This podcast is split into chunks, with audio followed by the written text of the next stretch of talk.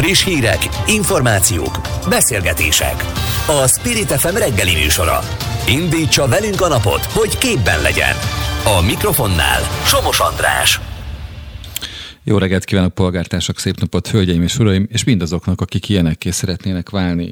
Az a helyzet, hogy elképzeltük a kollégákkal, hogy milyen lenne az, hogy ma reggel kis videókkal szórakoztatnánk a közönséget. Például felpattannánk a pultra, ahol most egyébként Tarjányi Péter várakozik, mert hogy be fogom őt kapcsolni, és úgy ö, élveznénk a táncot, hogy az láthatóvá is váljék. De Ehelyett inkább elmondom, mert ezt jó elképzelni, de ehelyett inkább elmondom, hogy mivel szolgálhatunk mára. Hát az első blokk az mindenképpen Oroszország és Ukrajna feszültségével lesz kapcsolatos. A második rész pedig alapvetően, hát mondjuk azt, hogy a jobbik javaslatával foglalkozik az alapvető élelmiszerek a tűzifa áfájának csökkentésével, és természetesen azzal a helyzettel, ami a benzinkutakon van. Lesz egy blokkunk, amit már megígértünk múlt héten, hogy az önkormányzatok anyagi gondait, gondjait vagy financiális problémáit kimeneti oldalról próbálja meg kezelni, nevezetesen Wittinghoff Tamással azt beszél, beszéljük át, hogy mi lehet a megoldás a jelenlegi helyzetben. Az első óra végén pedig az Európai Unió vörös húsokkal és borokkal kapcsolatos promóciós tiltásáról, hát legalábbis az agrárállamtitkár azt mondja, hogy tiltásáról lesz szó, vagy ez került szóba. Igazából a háttér alapján inkább arról van szó, hogy erre nem adna pénzt az Unió, és hogy ez hogy érinti a magyar gazdaságot. Tehát kezdünk is, ugye? Spirit FM 92.9 A nagyváros hangja Hétfő este videó üzenetében jelentette be Vladimir Putyin orosz elnök a dél-kelet-ukrajnai szakadár Donetszki népköztársaság és Luhanszki népköztársaság szuverenitásának haladéktalan elismerését. A bejelentést követően folyamatosan érkeznek a hírek, az uniós és más ország politikusai is kommentálják az eseményeket. Hogy mi várható és mit is jelent mindez, azt Tarjányi Péter biztonságpolitikai szakértővel járjuk körbe a következő percekben. Jó reggelt kívánok Tarjányi Péternek! És szép jó reggelt, üdvözlöm a hallgatókat. Uh, az jutott eszembe, a, ugye a hírblogban volt egy ö, olyan Ö, hát mondjuk azt, hogy néhány információ, amely arról szólt, hogy a békfenntartói tevékenységet, mint védelmi eszközt, azt Oroszország félreérti-e. Kicsit az jutott eszembe, hogy ez olyan, mint a magánnyugdíjak megvédése, de lehet, hogy rossz úton járok. Nézd, hát olyan szempontból ez egy mindenképpen leleplező információsorozat, amit az elmúlt napokban tapasztaltunk, hogy Oroszország az elmúlt hónapokban folyamatosan arról beszélt, hogy tulajdonképpen nem akar fegyveres konfliktust. Ehhez képest azt láthatjuk, hogy az elmúlt 36-48 órában kijelenthető most már, hogy milliméterekre vagyunk csak egy nagyon komoly fegyveres konfliktustól adott esetben én a háború szót is használnám ennek kapcsán. És ez azért nagyon-nagyon kemény, mert hogy Oroszország folyamatosan mást beszélt és más cselekedett. Tehát mondok egy konkrét példát, és úgy gondolom, hogy így fog ülni az ön példája, hogy miközben arról beszélt Oroszország, hogy például csapatokat von el, sőt visszaküldi őket a laktanyáiba, azt hiszem múlt héten, vagy csütört, múlt hét csütörtökön azt hiszem ezek voltak az információk. Hát ehhez képest a 150 ezeres orosz hadsereg kontingensből most már egy 190 ezeres orosz kontingens van, sőt, ugye most már azt tapasztaltuk, hogy Putyin elnök beszéde után tulajdonképpen néhány perccel, de vannak olyan videófelvételek, amelyek bizonyítják, hogy miközben beszélt Putyin elnök, már egyébként ezekben a szakadár, vagy ezekre a szakadár területekre az orosz hadsereg nyílt katonai erővel felvonult. Tehát én azt gondolom, hogy ez az, amiben az látszódik, hogy miközben a annak idején ugye a kormányzat arról beszélt, hogy a nyugdíjpénztárakat hogyan védi meg. Oroszország folyamatosan ugye a békét védte az elmúlt hónapokban. Ezzel szemben azt láthatjuk, hogy valójában katonai törekvések mentén egy, egy nagyon-nagyon komoly területfoglalás és egy nagyon komoly feszültségnövekedés látható Kelet-Ukrajnában. Igen, és annyival kiegészíteném, hogy ugye Belarusban is ott maradtak az orosz katonák, tehát ilyen, ilyen szempontból tehát totális a mozgósítás. Másfelől ugye azt mondja például Tálas Péter, hogy anélkül is beszélhetünk egyébként nyílt agresszióról, ami fegyveres, hogy, hogy ugye megindulnának ezek a ezek a támadó akciók, tehát ilyen szempontból nem kell feltétlenül az, hogy fegyveres konfliktus is megtörténjen. Nézd, azt gondolom, hogy egyetértek egyik oldalról, másrészt egy picit vitatkoznék ezzel. Tehát olyan szempontból egyetértek, hogy hogy ténylegesen maga az a tevékenység, amire én is céloztam előbb, tehát hogy nyílt katonai erővel ezeken a szakadár területeken megjelent Oroszország, ez ténylegesen egy területfoglaló inváziós lépés, ezt az Egyesült Államoktól kezdve Nagy-Britannián át Németországig és az Európai Uniós országok is így látják. Pont Ezért, ezt akartam volna kérdezni, hogy mennyiben befolyásolhatja ön szerint Oroszország magatartását azok a bejelentések, amelyek nyilván a válaszként érkeztek az Európai Unióról, Uniótól és a tagországoktól külön-külön. Nézd, igazán én azt látom, hogy 2014 óta, tehát ugye a Krimfélsziget annektálása óta Oroszországot több ilyenfajta embargós lépés érte, és nagyon-nagyon csodálkoznék, tehát hogy ez a, ez a zéró százalékos kategória, hogy Oroszország nem számolt volna azzal, hogy az ő mostani lépéseik után valamilyen fajta válaszlépések történnek szankciók oldaláról, akár az Európai Unió, akár az Egyesült Államok oldaláról. Tehát én azt gondolom, hogy Oroszország igenis egy forgatókönyvet követ. Erre is voltak elszólalások, mert például konkrétan most a, a bevonuláshoz kapcsolódóan napvilágot láttak olyan parlamenti felvételek az orosz parlamentből, ahol tulajdonképpen egyes orosz képviselők tavaly novemberben, decemberben már erről teljes egészében nyíltan beszéltek. Most kapcsolódott ez össze, hogy tulajdonképpen ott nevén nevezték a későbbi akciókat, tehát én azt gondolom, hogy Oroszország forgatókönyvei között biztos, hogy ott van, hogy milyen szankciókkal számolnak, és igazán azt kell látnunk, hogy 2014 óta ugyan voltak szankciók, de ettől még Oroszország köszöni jól van, és, és működik. Nyilván vannak nehézségeik, de ennek ellenére Putyin hatalmon maradt, az oligarchák gazdagodtak, a katonai fejlesztések nem álltak le, sőt, nagyon komoly előre lépései voltak az orosz hadseregnek, például hiperszónikus rakétatechnológiák, robotrepülőgépek technológiája oldalán. Tehát én azt gondolom, hogy igazán most is ezzel számolnak. Az más kérdés, hogy ténylegesen, hogyha kirobban egy nagyon komoly fegyveres konfliktus, akkor arra milyen válaszlépéseket ad az Európai Unió és a, a NATO, illetve az Egyesült Államok szankciók oldaláról. De én attól tartok, hogy, hogy Oroszország oldalán mindig egy átgondolt logika mentén, és ez most egy hideg logika, tehát félreértés ne esik, tehát ezt nem pozitív értelemben használom ezt a szót, ezekkel a lépésekkel mind-mind számoltak. És igazán Oroszországnak egy mondatba összefoglalva egyre inkább látható, hogy Ukrajna vagy így, vagy úgy az elkövetkező években, évtizedekben kell. Kicsit a hallgatók kedvéért, ugye az Európai Unió és az Egyesült Államok azért jelentett be válaszlépéseket, mert Putyin orosz elnök látványosan a tévékamerák előtt ugye a szakadárok vezetőit a Donetszki népköztársaság és a Luhanszki népköztársaság szuverenitásának elismerése mellett fogadta, ugye? És erre, erre mondják azt nyugaton, meg egyébként a környező országokban is, például Szlovákiában, hogy az oszthatatlan biztonság elvét Oroszország megsértette, ez egy olyan nemzetközi jogi alapelv, amely azt mondja, hogy nem irányulhat egyetlen ország biztonságának növelése sem más biztonságának a kárára, vagy más ország biztonságának a kárára. Ugye ezért vannak ezek a szankciók, például olyanok, hogy azok, akik ebben, ezekben a döntésekben részesek, azok például nem utazhatnak az Európai Unió tagországaiba, nem férhetnek hozzá az Unió pénzéhez, vagy az Egyesült Államok is, meg az Unió is azt üzent, hogy az északi áramlat hogy mondjam, továbbfejlesztését leállítják. Mennyiben mások ezek a szankciók, mint az eddigiek? Én azt gondolom, hogy méretét tekintve sokkal nagyobbak, mint az eddigiek voltak, de még egyszer mondom, Oroszország biztosan számolt ezekkel a, a szankciós lépésekkel, és én még annyiban pontosítanám, tehát és nagyon sokan így egy ilyen várándítással elintézték ezt a mostani Donetszki, Luhanszki helyzetet, hogy tulajdonképpen az elmúlt években is nem látható módon, de azért az orosz hadsereg ezekben a térségekben jelen volt. Tehát hogy tulajdonképpen azzal, hogy most Oroszország nyíltan megjelent ezekben a régiókban, nem történt semmi, hiszen eddig is ott voltak.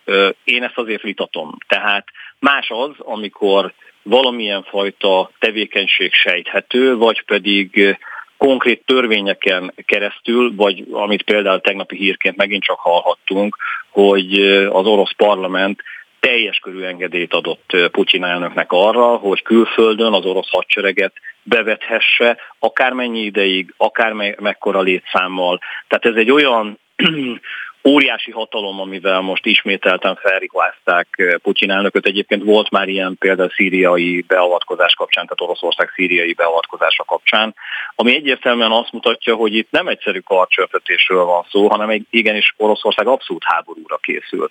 És ilyen szempontból az, amikor különböző területeken, ahol eddig tilos volt megjelenniük, és azért ezt ne vitassuk, hogy ezek a területek Ukrajna területei. Tehát attól, hogy vannak bizonyos helyi erők, akik azt mondják és kikiáltják a saját függetlenségüket vagy saját országukat, ettől ez még nem jelenti azt, hogy azokon a területeken katonai erővel kell nyíltan megjelenni Oroszországnak. Tehát ebben van egy óriási feszültség, és ezért mondom azt, hogy milliméterekre vagyunk a háborútól, és egyébként Oroszország hihetetlen módon élezi ezt a helyzetet, és adott esetben azt is ki kell, hogy jelentsük, hogy a diplomáciai lépések ugyan még hozhatnak eredményt, de egyre szűkebb mezsjén mozog a diplomaták tárgyalási lehetősége. Amit ön is említett, az ugye Donetsk és Luhansk megyének a, hogy mondjam, szakadárok által ellenőrzött, és az orosz protektorátusra rászoruló, az oroszok szerint rászoruló része, ami olyan, mint egyébként a Nagy Magyarországból lett Kis Magyarország, tehát mondjuk azt, hogy a területek kétharmada egyébként ukrán ellenőrzés alatt áll. Most is, így van. Most így is, van. és egyébként... Van egy, van egy, hm. Bocsánat, van egy demok- demarkációs vonal a, a, a két terület között, egy harmad, két harmad arányt láthatunk, tehát egy harmad arány van nagyságrendileg a szakadárok kezén, két harmad Ukrajna kezén, és az elmúlt, tehát 2014 óta ebben a térségben a kisebb-nagyobb megszakításokkal folyamatosan dörögtek a fegyverek, tehát én ezért is mondtam azt, amikor arról beszélt sok biztonságpolitikai szakértő, hogy igazán itt fegyveres konfliktus nincs, hát dehogy nem. Tehát 2014 óta több mint 14 ezer ember halt meg csak ebben a két régióban, tehát én azt gondolom, hogy itt nagyon komoly nevezhetjük csendes fegyveres konfliktusnak, most ezt nyilván megint idézőjelbe, és ezen változtatott most Oroszország, és azt kell látnunk, hogy igenis Oroszország nagyon komolyan gondolkodik abban, hogy ne csak ebben a két régióban, és ne csak ezeken a szűk területeken jelenjen meg, hanem adott esetben Ukrajna kétharmadnyi részét is abszolút visszafoglalják,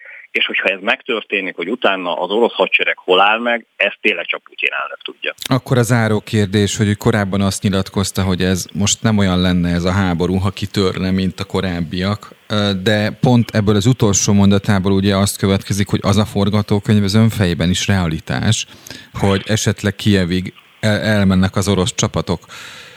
Vagy nem? Nézze, igazán azt látom, hogy azt a fajta Bocsánat, egy, egy egyszerű példa, hogy értsék a hallgatók.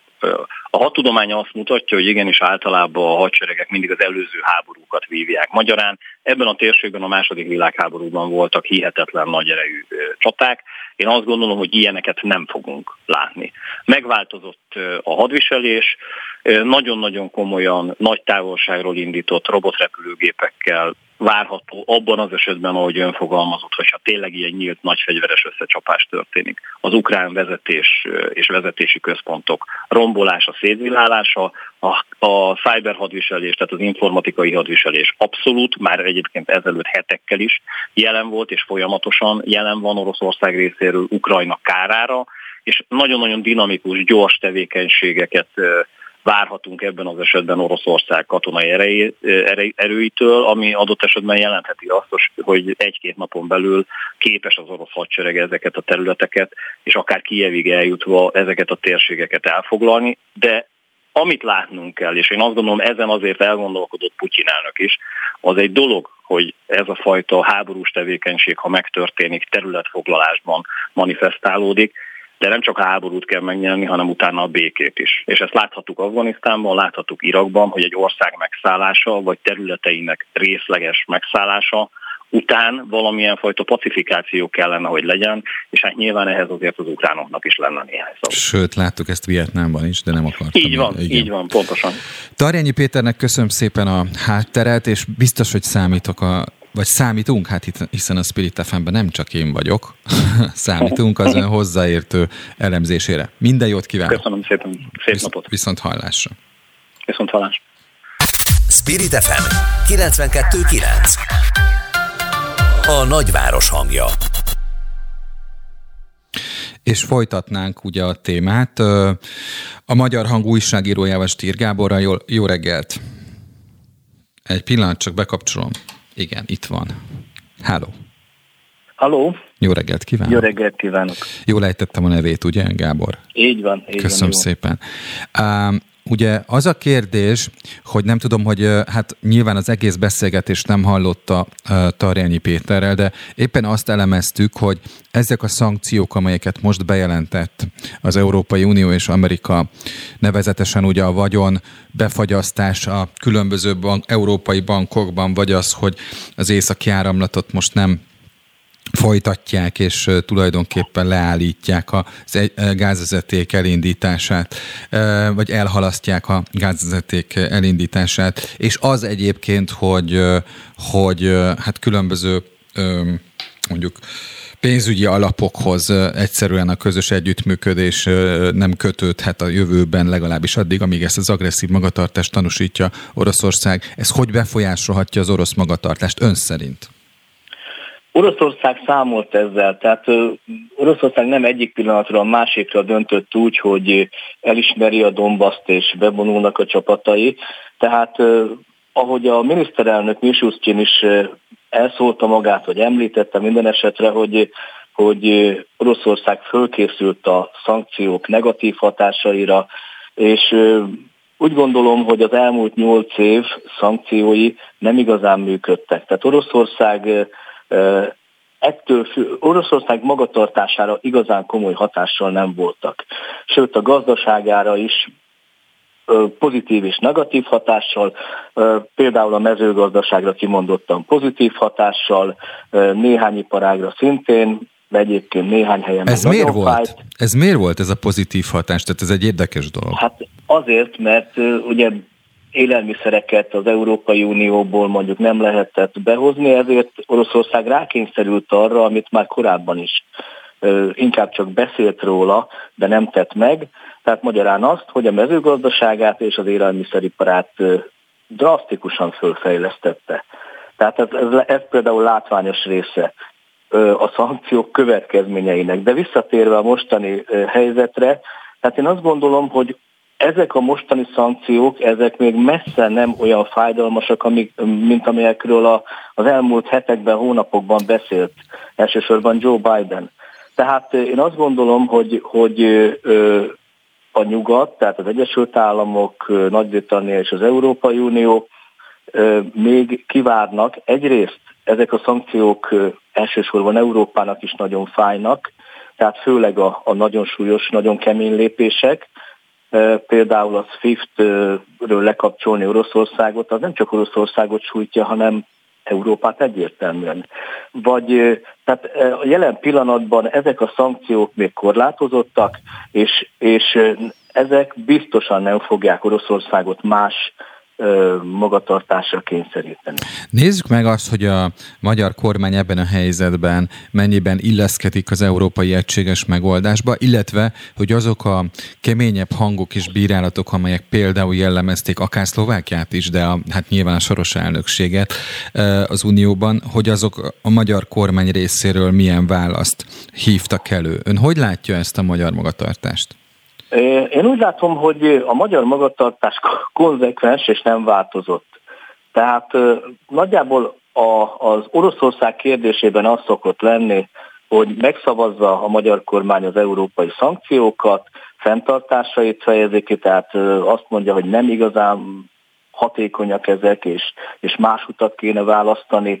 Közben kiáll, ahogy most is, Ukrajna területi integritása mellett, a nagy különbség mondjuk a, a közép-európai vagy nyugati országok és, a, és Magyarország között az az, hogy miközben azok ugyanezt megcsinálják, de még hangosan bírálják is Oroszországot, addig a, az Orbán kormány hallgat ebben a kérdésben. Tehát a nagy különbséget igazából ebben látom, mert a többi, a gyakorlati lépésekben ugyanúgy halad az Európai Unióval, sőt, hát valószínű most a kampány miatt és a választások miatt Orbán nagyon-nagyon hangsúlyozta, hogy mi az Európai Unió mögött állunk. Uh-huh. Márkizaj Péter viszont azt mondja, hogy ennél sokkal keményebben kellene fogalmazni a magyar kormánynak.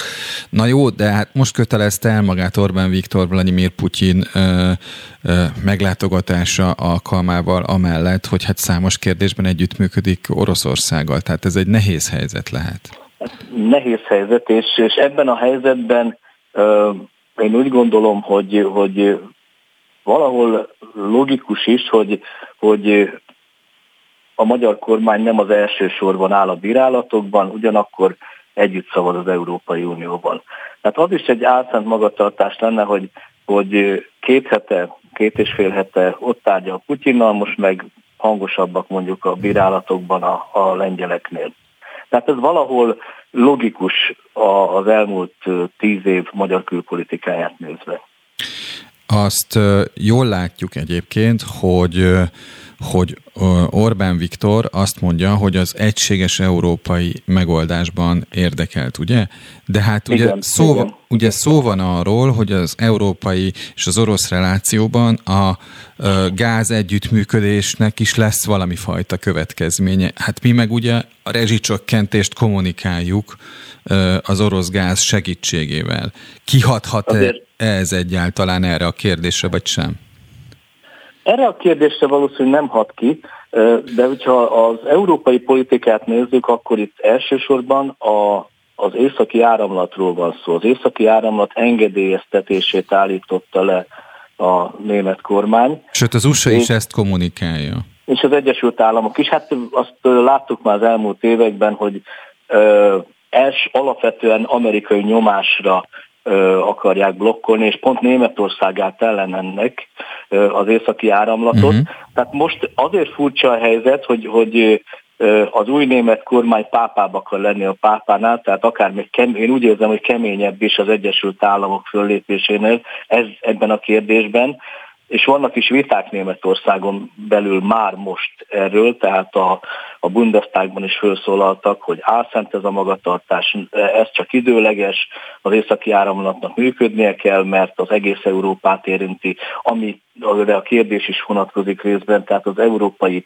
energiaellátást, mert a hatása ennek a lépésnek elsősorban az lehet, hogy, hogy megdrágul a gáz, tovább, tovább drágul a gáz, de az Euró- Európába orosz gáz továbbra is fog érkezni, például Ukrajnán keresztül, amennyi a szerződésben uh-huh. előírt, tehát azt teljesíteti Oroszország, csak az drágább lesz vagy érkezhet délről, csak az is drágább, mert hosszabb útvonalon jön, és a Utolsó és a kérdésem van, megnövel. csak hogy ne csúszunk bele a hírekbe. Viszont ez szerintem elég fontos. Magyarországon a kormányzati propaganda a néhány nappal ezelőtt még azon viccelődött, hogy az orosz külügyi szóvivő azt írta ki az ő oldalára, azt hiszem a Twitterre, hogy Hát felhívja az amerikai kormányzatot, hogy mondják már meg, hogy Oroszország mikor támadja meg Ukrajnát, mert a szabadságát ehhez igazítja. Ön hogy látja azt, hogy a jelenlegi helyzetben a, a, a kormánypárti propaganda mennyiben követi le a magyar kormánynak a, a hát hogy úgy mondjam, az egyensúlyozását? Hát a kormány egyensúlyozását egy, követi, ahogy én látom az M1, de egyébként ez a háború, vagy ez a helyzet, ez nem az a háború, amiről, amiről Joe Biden beszélt, tehát ebben a tekintetben még azért különbséget kell tenni. Lámlám a, a szankciók sem olyan kemények még. Tehát a magyar, a magyar kormányzati média ezt leköveti érzésem szerint, viszont ha a helyzetet nézzük, akkor, akkor valóban még nem az a háborúról arról a háborúról beszélhetünk. Én úgy gondolom, hogy, hogy az oroszok még messzebb fognak menni, és ebben következtében keményebb szankciók is következnek be. Önök az elmúlt percekben Stír Gábort, a Magyar Hang külpolitikai újságíróját hallották. Köszönöm szépen, hogy itt volt. Köszönöm a meghívást. Viszont hallás. Viszont hallás. Aktuál. Friss hírek, információk, beszélgetések. A Spirit FM reggeli műsora. Indítsa velünk a napot, hogy képben legyen. A mikrofonnál Somos András. A gazdasági bizottság keddi ülésén Dudás Róbert az alapvető élelmiszerek áfájának, a tűzifa és az üzemanyag áfájának csökkentéséért szólalt fel. Ezeken a területeken fontosnak tartják a 27%-os kulcsú általános forgalmi adó csökkentését. Dudás online sajtótájékoztatóján elmondta, már háromszor szavazta le a Fidesz javaslatukat, hogy csökkentsék az üzemanyagok jövedéki adóját, illetve áfáját. A telefonnál Dudás Róbert országgyűlési képviselő, a Jobbik alelnöke. Jó reggelt kívánok! Jó reggelt kívánok!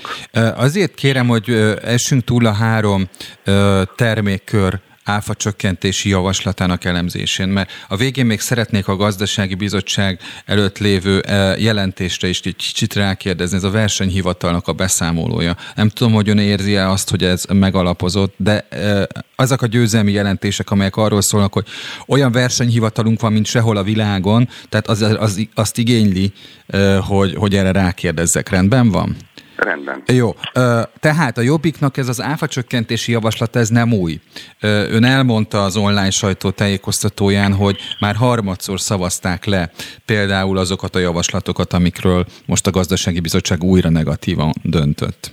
Az üzemanyagok adójának csökkentése az, amit már háromszor szavazott le a, a Fidesz, egyszer egy szakbizottságban, majd a törvényalkotási bizottságban. Onnan még én bevittem újra a parlament elé, és ott is teljes többséget mutatott, a teljes egységet mutatott a, a kormánypárti frakció, és egyöntetően leszavazták. Azt mondták, hogy egyébként ennek nincs itt az ideje. Nyilván. Nagyjából négy hónappal ezelőtt jeleztem Orbán Viktor irányába, akkor még az árbefagyasztás sem történt meg, hogy a szomszédos országok többségében ez már ez a lépés megtörtént.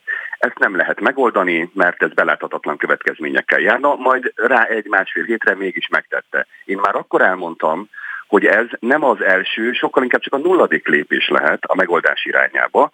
Azért kell befagyasztani az árakat, hogy közben kidolgozza a kormány az adócsökkentésnek a mechanizmusát, mert csak a csökkentés jelentett valódi megoldást. Eltelt három hónap, nem történt semmi nemű adócsökkentés, sőt, ugye pusztán annyi történt, hogy meghosszabbították a, az ármoratóriumot május 15-ig. Félő az, hogy május 15-ével, amennyiben maradna ez a kormány, akkor viszont minden nemű uh, korlátozás megszűnne, és amit én négy hónappal ezelőtt javasoltam, az pár nappal ezelőtt, amikor is megalakult a Független Benzinkutak Szövetsége. Erről is lesz szó majd a műsorban, igen ugyanezt javasolja. Adócsökkentésre van szükség. Jelenállás szerint a nagykereskedelmi ár magasabb, mint a kiskereskedelmi. Tehát drágábban veszik az üzemanyagot, mint ahogy adhatják az üzemanyagot. Ez, így Ez a, a 2000 magyarországi üzemanyagkútból nagyjából 7 százat érinthet.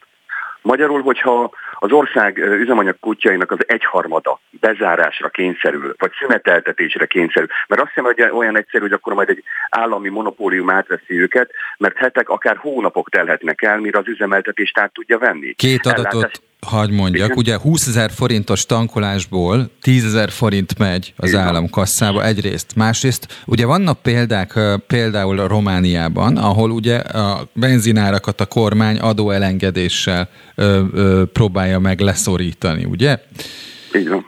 72 forinttal csökken például ott az üzemanyag ára. Ennek köszönhetően. Említhetjük a lengyel példát is. A lengyeleknél is 400 forint alá ö, csökken az üzemanyagok ára, mert csökkentették az adót. Hasonló érveket sorakoztattak fel egyébként tegnap a gazdasági bizottságban, amikor az alapvető élelmiszereket, illetve a tűzifát uh, hoztam, hoztam, illetve a vittem a bizottság elé. beszéljünk, hogy, hogy megkérdezhessem a versenyhivatalt, jó? Parancsol? A tűzifáról beszéljünk. Tehát, tűzifáról. Igen. A tűzifa kapcsán az volt, a, ennek sincs itt az ideje, illetve megtettek minden lépést ebbe az irányba, azt mondta a, a kormánypárti bizottság, gazdasági bizottsági elnök, hiszen 5 milliárd forintot szán éves szinten a kormány a szociális tűzifára. Az a baj, hogy ebből tisztán kitűnt ebből a magyarázatból, hogy elméletileg nézik, és gyakorlati oldalról pedig semmilyen tapasztalatuk nincs. Én elmondtam, hogy én voltam kis településen polgármester, és a szociális tűzifa kérdése, ez a rendszer ez egyébként egy jó rendszer, de korán sem megfelelő. Nem kap minden lakos, hiszen nincs akkora keret, az önkormányzatnak szelektálnia kell, és egy maximum fél, vagy esetleg jó esetben egy köbméter fával tudják segíteni a lakosokat. Amennyiben 27-ről 5%-ra csökkenne a, a tűzifának az áfája, az viszont azt jelenteni, hogy minden egyes lakosra, aki ö, lakos számára, aki tűzifát akar venni, az egy árcsökkenést jelentene. Évről évre nő az ára, és azt tapasztalható, egyre nagyobb teret jelent a, ugye ez főleg vidéken, kis falvas körzetekben jellemző ez a kérdés, egyre nagyobb terhet ró az emberekre, illetve azt is látjuk itt falun, hogy előfordul, hogy kevesebbet vesznek évről évre az emberek, ez pedig azt jelenti, hogy esetleg nélkülöznek, ne adj Isten a nagy hidegekben nem tudnak fűteni. Vagy mással Egy... fűtenek, ami környezetszennyező. Hát azt már nem is akartam mondani, Igen. hogy ö, olyannal pótolják, amivel viszont nem kellene. Igen, Igen, akkor az utolsó kérdés. A versenyhivatali ö, elnök azt mondja, hogy összesen 18,2 milliárd forint bírságot szabott ki a versenytanács, ami rekord ö, Magyarország történetében.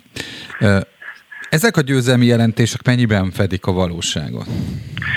Hát megdöbbenéssel hallgattam az elnök úrnak a, a beszámolóját, mert egy győzelmi beszédet hallhattunk, hogy olyan szintű ö, ö, ellenőrzések és fellépések voltak, ami egyébként Európa, sőt világszerte is irigylésre méltó. Nem véletlenül nem szavaztuk meg egyébként a beszámolóját nagy lépéseket tettek a kartelezés ügyében, hát azért még tudnék, tudnék neki, illetve tudnánk neki pár olyan területet mondani, ahol a kartelezést lehetne vizsgálni, nyilván ezeket a területeket nem vizsgálta.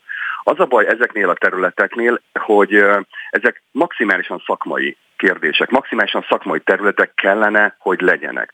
Én meg, szent meggyőződésem, hogy a politikának kereken semmi keresni valója. Sem ezen a területen, sem az egészségügyben, sem az oktatásban. Szakemberekre kellene bízni, és nem olyan embereket oda küldeni a párt irodából, akik akik egyébként ilyen, ilyen pártösszefoglalókat és olyan jelentéseket adnak, ami, ami jó a kormány számára. A statisztikát növeli, de a valóságtól nagyon távol áll. Alelnök úr, nagyon köszönöm a gyors beszámolót, biztos, hogy foglalkozunk még a kérdéssel. Minden jót Rendben. kívánok. Viszont Én hallásra. a lehetőséget. Viszont hallásra. Spirit FM 92.9 A nagyváros hangja Egyre több polgármester panaszkodik arra, hogy lassan ellehetetlenül a működésük. Megoldhatatlan feladatnak látják egy normális költségvetés megtervezését. A kieső adóbevételek és a szolidaritási hozzájárulásnak köszönhetően sokan a fejlesztésekre félretett pénzeiket használják a működési költségeik fedezésére. Wittinghoff Tamás, az ellenzéki összefogás önkormányzati területért felelős kabinetvezetője szerint vissza kell adni az önrendelkezés jogát az önkormányzatoknak, mert minden településnek joga van dönteni a saját sorsáról, ügyeiről. Meddig tartható az önkormányzatok problémája? Erről beszélgetünk vendégünkkel. Akit köszöntök, jó reggelt kívánok! Jó reggelt kívánok, köszöntöm a hallgatókat. Ott fejez... Remélem csak áprilisig. Igen, ott, hát jó, ott tartottunk múlt héten, hogy azt kezdtük el taglalni, hogy ugye mondjuk Budapest, Budaörs esetében 3 milliárd forint az, amit gyakorlatilag elvon a központi kormányzat, nettó befizető Budaörs, nem? De ez így van, és hogyha csak ez a három milliárd volna, akkor sem lennék persze boldogok, mert azért tegyük hozzá, hogy a felvezető után lehet, hogy kormánypárti érzelmű hallgatók azt mondják, hogy persze, persze megint sírnak ezek az ellenzékiek, akik most lettek polgármesterek, de most egyfelől nem az ellenzékiek, a régi visszút eszemben, ugye a Jereváni Rádió, és nem, és, és nem most lettek, én speciál mondjuk 31 éve, tehát nem most hűltem teljesen meg, a helyzet hűlt teljesen meg, és a megnézzük, hogy Cserpalkovics András, aki kormánypárti polgármester, és hát Székesfehérvárért nyilván felelősséget vállal, és próbálja ő is a költségvetés normális keretek között kezelni, azt mondta, hogy idén meg kellene felezni a szolidaritási elvonást, mert ez egy olyan adó, aminek semmilyen alapja nincs, viszont tönkreteszi a településeket. És azért mondtam, hogy ha csak ennyi lenne, se lennénk persze boldogabbak, de hát ugye a kormány úgy segít másokon, hogy kitól, pontosabban hát nem saját forrásokból, nem állami költségvetési forrásokból, ugye a benzinkutaknál is az árat úgy csökkentő, hogy tönkreteszi a benzinkutasokat. Az önkormány, a, a kisvállalkozásokat pedig úgy segíti, hogy a elengedi, de nem a központi adót, hanem a helyi adót, amitől mondjuk Budős esetében még egy milliárd forintnyi kiesés van, aztán utána ott van még az elvont gépjármű adó. Azt ke- igen. Bocsánat. Hát ez, ez jóval több, mint pont, pont erre forint. akartam utalni, hogy ezt kevesen látják, hogy minden mindennel összefügg. Mert ugye, mert, ugye, mert ugye az van, hogy az alkotmánybíróságtól ugye elvonták azokat a ö, jogosítványokat, amelyek a pénzügyi alkotmányosság ö, érvényesítésére vonatkoztak, tehát ezt már jó régen, már a 2010-es évek elején. Ugyanakkor például az olyan tipikus helyi adók, elvonása, mint a helyi iparűzési adó e, egy részének átcsoportosítása, hogy a gépjárműadó elvonása, amelyet azért hoztak létre, hogy a helyi úthálózatot fejleszék. Szóval, hogy Értem én, hogy van egy, van egy olyan cél, hogy oké, okay, a kis gömböc legyen minél kövérebb, de hát másfelől meg ugye az van, hogy ezeket a ö, szabályozási célokat például szerintem csak úgy lehetne érvényesíteni, hogy a tulajdonformák egyformasságát vagy egyenlőségét betartják, és azt mondják, hogy a, a helyi autonómia sértése az tulajdonképpen alkotmányellenes. Hát hogy ne is azért a, nagyon jó helyen kezdett kapizsgálni az alkotmánybíróságnál. Ugye egy jogállamnak a, a ismérve az az, hogy az állam nem terjeszkedhet túl a, a jogszabályi keretek között, azaz a magára, a törvényalkotóra, a végrehajtó hatalomra sokkal több korlátot jelentenek a különböző alaptörvényben, alaptörvény, egy normális alkotmányban lefektetett szabályok, mint az állampolgárokra. Például egy jogállamban nem fordulhat az elő, hogy a Strasburgi Bíróság, miközben az Európai Unió tagjai vagyunk, döntését egyszerűen cinikusan nem hajtja végre, most Iványi Gáborékra gondolok, mert pofártanul megszállják őket, hogy tartoznak az államnak. Hát mondjuk az azt, hogy az EMI azt kommunikál, hogy végrehajtott ezt a 2,2 milliárdot, ezt odaadták. Igen, hát akkor, Igen. akkor valaki nem mond igazat, ez előbb-utóbb ki fog derülni, de nekem, nekem furcsa ez a történet, mert uh, akkor meg viszont, viszont, viszont be, nyilván be is fizették azt a, a hátralékot, amit, uh, amit uh, a járulékuk után kellene fizetni. De ne, ne kanyarodjunk ennyire el, Jó. egyébként ez engem méretetlenül fölháborít ez a dolog, de az, de az ami, a, ami az alkotmánybírósággal kapcsolatban megemlített, hát a lényege itt van megint csak a, a, a jogállamiság kérdés kérdésének. Hát hogy lehetséges az, hogy olyan alapjogokat, ugye az alaptörvény, az önkormányzati törvény és az önkormányzatok európai kártája világosan lefekteti azt, hogy az önkormányzatok rendelkezhetnek kizárólag a saját vagyonuk felett, és ide e, tartozik a saját bevétel. Az állam ezt cinikusan elvonja, és aztán utána nem lehet az alkotmánybíróságnál jogorvoslathoz hozzájutni. A legalapvetőbb jog egy jogállami társadalomban az, hogy minden magán és jogi személy belátható időn belül tisztességes eljárásban jogorvoslathoz tud jutni a saját ügyében. Ez nem jelenti azt persze, hogy megnyeri, el is veszíthet itt, de legalább döntés születik. Másfelől, amikor... igen, másfelől korábban ugye az önkormányzatokkal kapcsolatos alkotmányosságban az alkotmánybíróságnak sokkal nagyobb szerepe volt, még Ajaj. úgy is, úgy is, hogy ugye eltekintünk az a pénzügyi alkotmányosság nem vizsgálhatóságától. Igen, ez így van, de ráadásul, nem is, de ráadásul nem is igaz az, amit állítanak. Tehát az Alkotmánybíróság a Fideszes tagja egyszerűen nem mond igazat, amikor azt mondják, hogy például a szolidaritási hozzájárulással kapcsolatos kérdést pénzügyi okokból nem vizsgálja. Neki azt kellene megvizsgálnia, hogy lehetséges-e az, hogy egy alaptörvényben és egy ö, sarkalatos törvényben, sőt egy nemzetközi szerződésben rögzített kérdésben eltérő szabályozást vezethet-e be az állam. Nem azt kell megnézni, hogy hány forintról beszélünk, hanem az elvet kell megnézni, és ehhez bizony lenne és volna joga.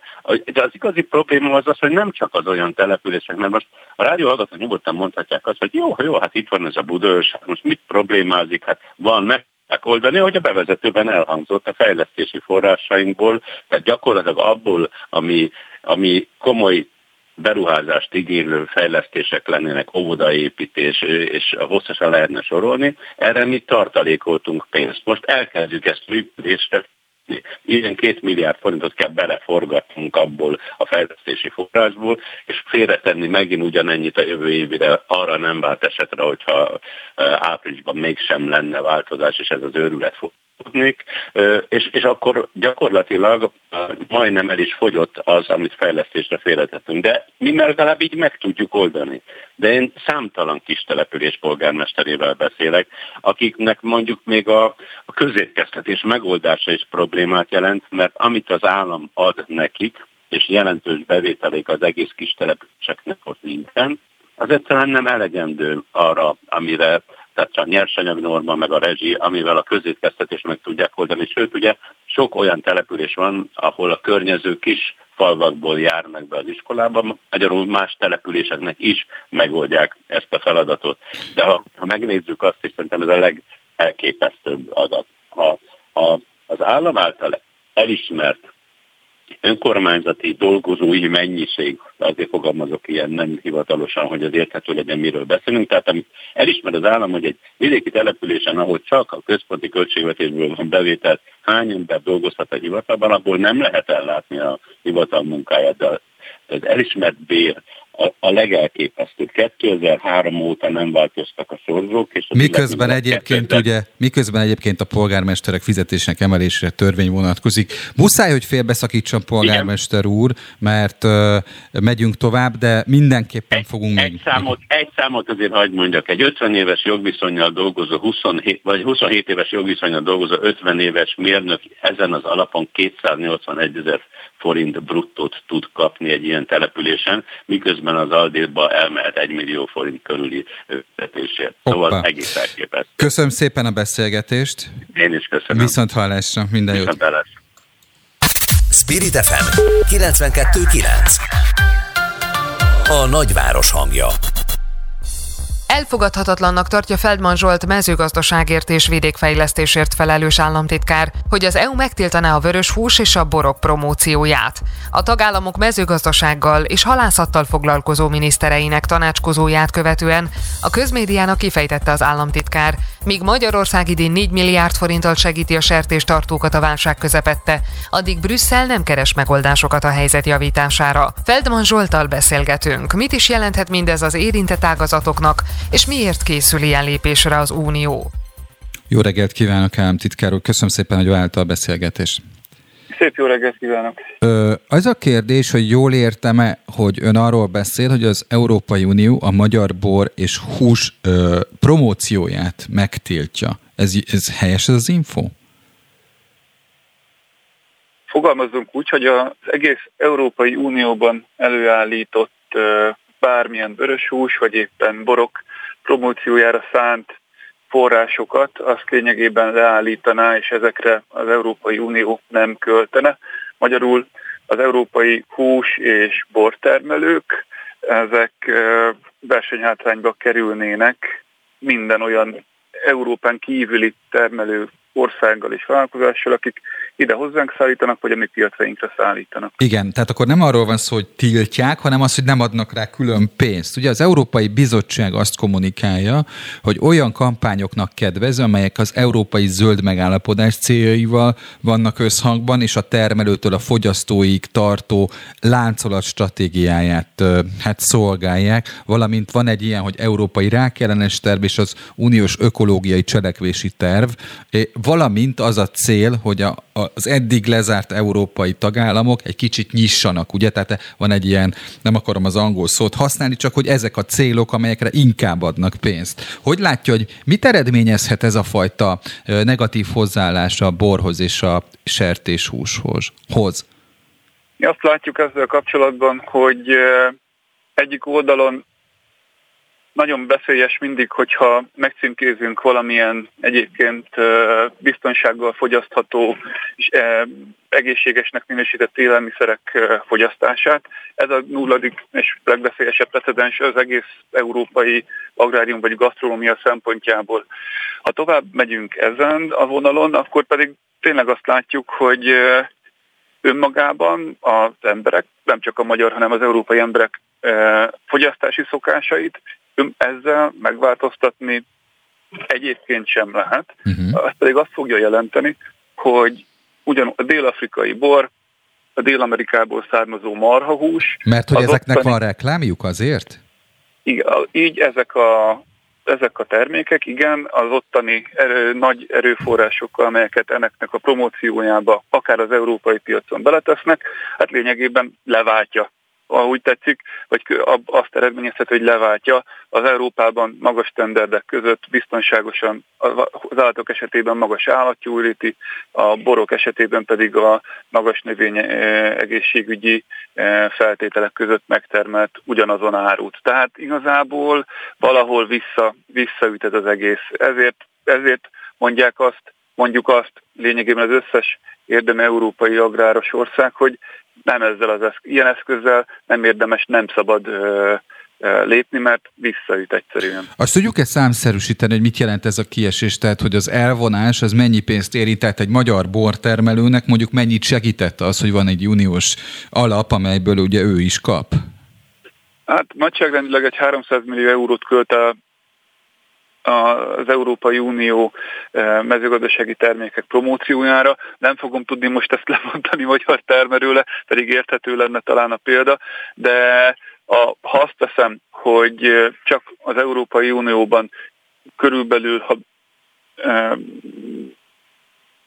8-10 millió olyan gazdaság van, aki ezekben a szektorokban tevékenykedik, tehát termelőként, gazdálkodóként, és ehhez még hozzáveszem a, a, azokat az embereket, akik ezekben a szektorokban dolgoznak még. Azt gondolom, hogy egyik gazdasági oldalról is rendkívül kontraproduktív, mert egy több millió embert foglalkoztató gazdasági szektor számára veszi el, vagy ettől ezektől a szektoroktól veszi el a megjelenés lehetőségét, még egyszer nem csak az európai, hanem adott esetben éppen az ázsiai vagy az amerikai piacokon. Ebben látunk mindenképpen olyat, ami, ami nem egy jó irány. Hm.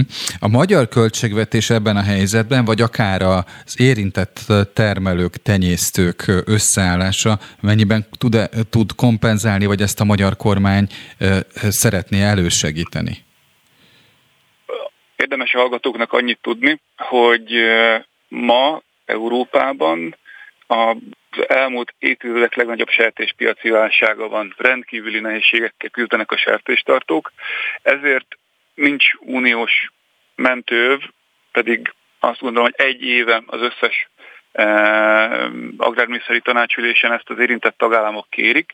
Ugyanakkor viszont ezért rendkívül nehéz ezt eh, megérteni, hogy ebben a helyzetben, amikor az európai sertéstartók egy lényegében a csőd közelében vannak, eh, nem látszik eh, ebben az ebből való kiút, és erre, ha úgy tetszik, ráépül, vagy rájön még az, hogy egyébként pedig az értékesítési lehetőségeiteket, az értékesítésetek segítésétől eh, segítő eszközöket is meg akarjuk fosztani.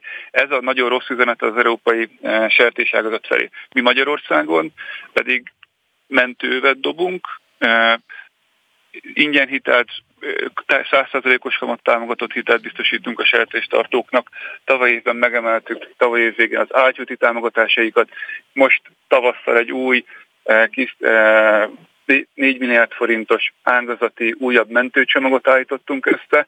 Tehát ebben érződik egyfajta ellentmondás, hogy és hozzánk hasonlóan ezt a franciák vagy a lengyelek is ugyanilyen mentőcsomagokat dolgoznak ki a saját sertéstartóiknak, hogy a tagállamok igyekeznek megmenteni a, a saját élelmiszertermelésük alapjait, uniós szinten viszont hát éppen ennek az ellehetetlenítését látjuk. Ez egy rendkívül rossz üzenet az európai agráriumnak, ezt teszi szóvá valamennyi ebben érintett uniós tagállam, és mi is nagyon határozottan.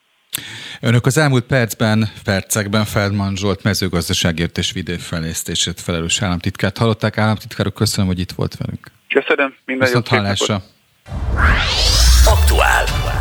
Friss hírek, információk, beszélgetések. A Spirit FM reggeli műsora.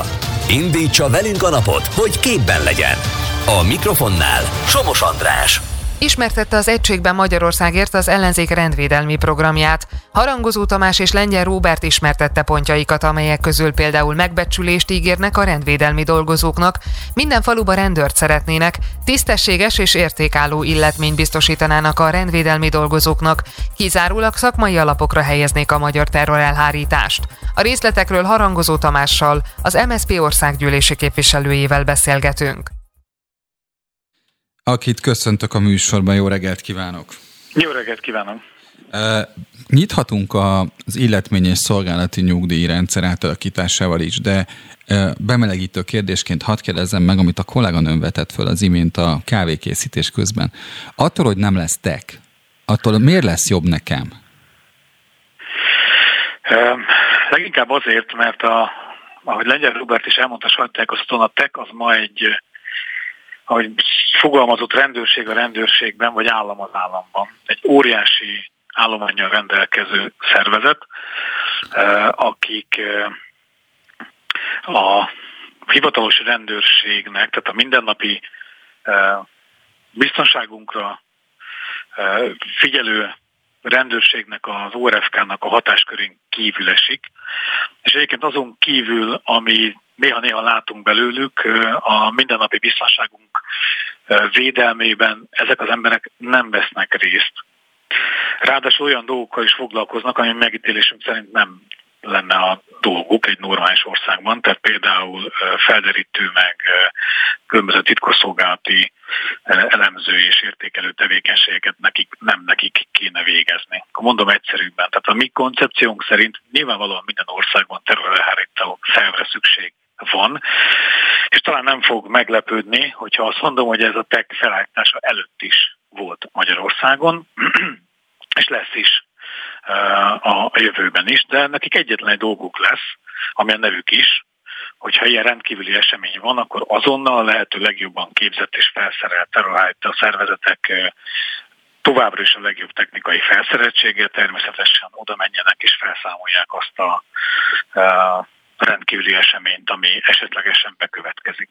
De ezen túlmenően mi a vidéki megyei főkapitányságokon szeretnénk visszaállítani a beavatkozó csapatokat, a TEK regionális szervezete helyett, akik egyébként, amikor éppen nincsen ilyen rendkívüli esemény, maguk egyébként a napi közterületi járőrzésből és a rendfenntartásából is ki tudják venni a részüket.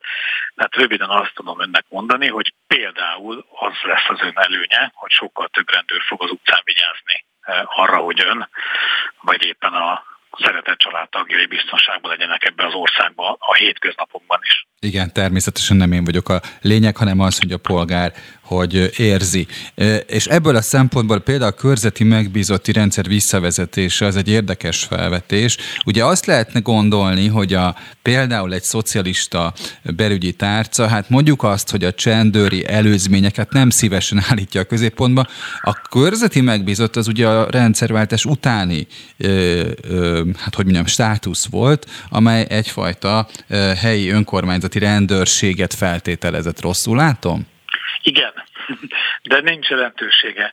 A rendszerváltás előtt is tökéletesen működött ez a rendszer, sőt, talán abban az időben emlékeznek rá még jobban, hiszen leginkább feltöltve az állomány akkor volt, de a rendszerváltás után is hosszan működött még.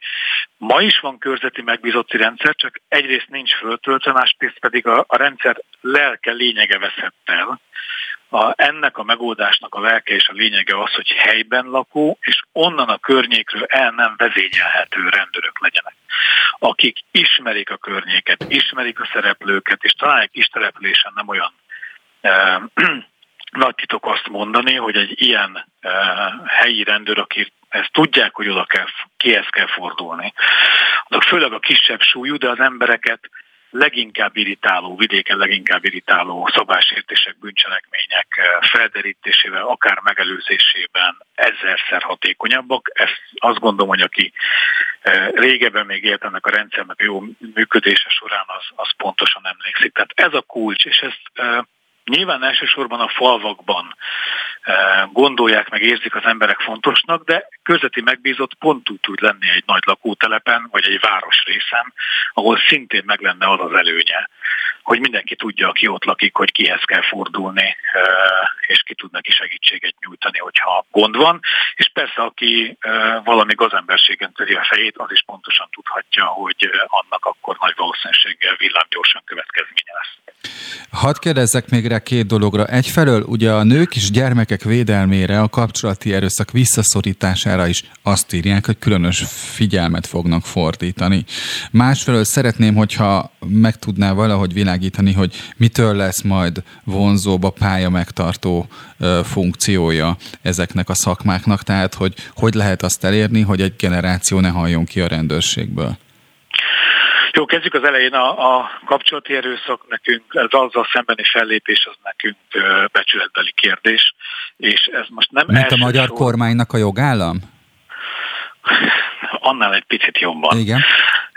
Szóval rengeteg nemzetközi példa van, leginkább akarat és szándékkel, és egy olyan hozzáállás, ami egy ilyen rendvédelmi szerv tekintetében megfelelő fellépést biztosít, illetve olyan intézményrendszert épít még ki, még egyszer mondom, a civilek bevonásával együtt egyébként, ami Nyugat-Európában számtalan helyen van. Itt a bántalmazottat és a leginkább a gyerekeket kell elsősorban védeni, és minden eszközzel fellépni a bántalmazóval szemben. Ez a Magyarországon intézményesen lássuk be, egyszerűen nem működik, de nincs is rá elég energia fordítva, és ugyanilyen veszélyeztetett körnek tartjuk az egyedül élő időseket, akikre külön programot szeretnénk majd indítani, mert az ő életüket is alapvetően befolyásolja az a magány és magatehetetlenség, hogyha kiszolgáltatott helyzetbe kerülnek, nincs, aki segítsen nekik. Ebben is lesz szerepe ami szándékaink szerint magának az államnak és a rendvédelemnek is. Ami az állományt illeti nézze, évek óta sorozatosan jönnek ki azok a botrányok, egy-egy bátrabb megszólaló, vagy éppen talán emlékszel, emlékszik rá, amikor a rendőrség arcaként kampányoló fiatalember. A gyere haza fiatal? Hónappal, Igen. Nem, nem, a rendőr, szerejfő rendőrnek fiatal három hónap múlva már Ausztriába mosogatott. Hogy milyen lesz De ugyanez volt azzal, aki a külföldről a fiatalokat be akarta hívni, ő, ő maga is kiment külföld. Így. Igen. De itt arról van szó, hogy nem csak a rendőrségnél, a büntetés végrehajtásnál, a tűzoltóknál is olyan létszámhiány van, és olyan állandó leszerelési hullám, hogy a szakszervezetek tavaly nyáron csináltak egy felmérést, 70 százalék fölött az állománynak azt, mondaná, azt mondták, hogy ha tehetnék, leszerelnék. Ez nem azt jelenti, hogy holnap leszerelnek, de azt, hogy nem érzik jó magukat, és ez így nem egy olyan szervezet, ahova csatlakozni szeretnének, az tény és való. Két oka van. Egyik a pénz. Tehát olyan nincsen, hogy egy normális országban, hogy egy áruház lánc raktárosának, illetve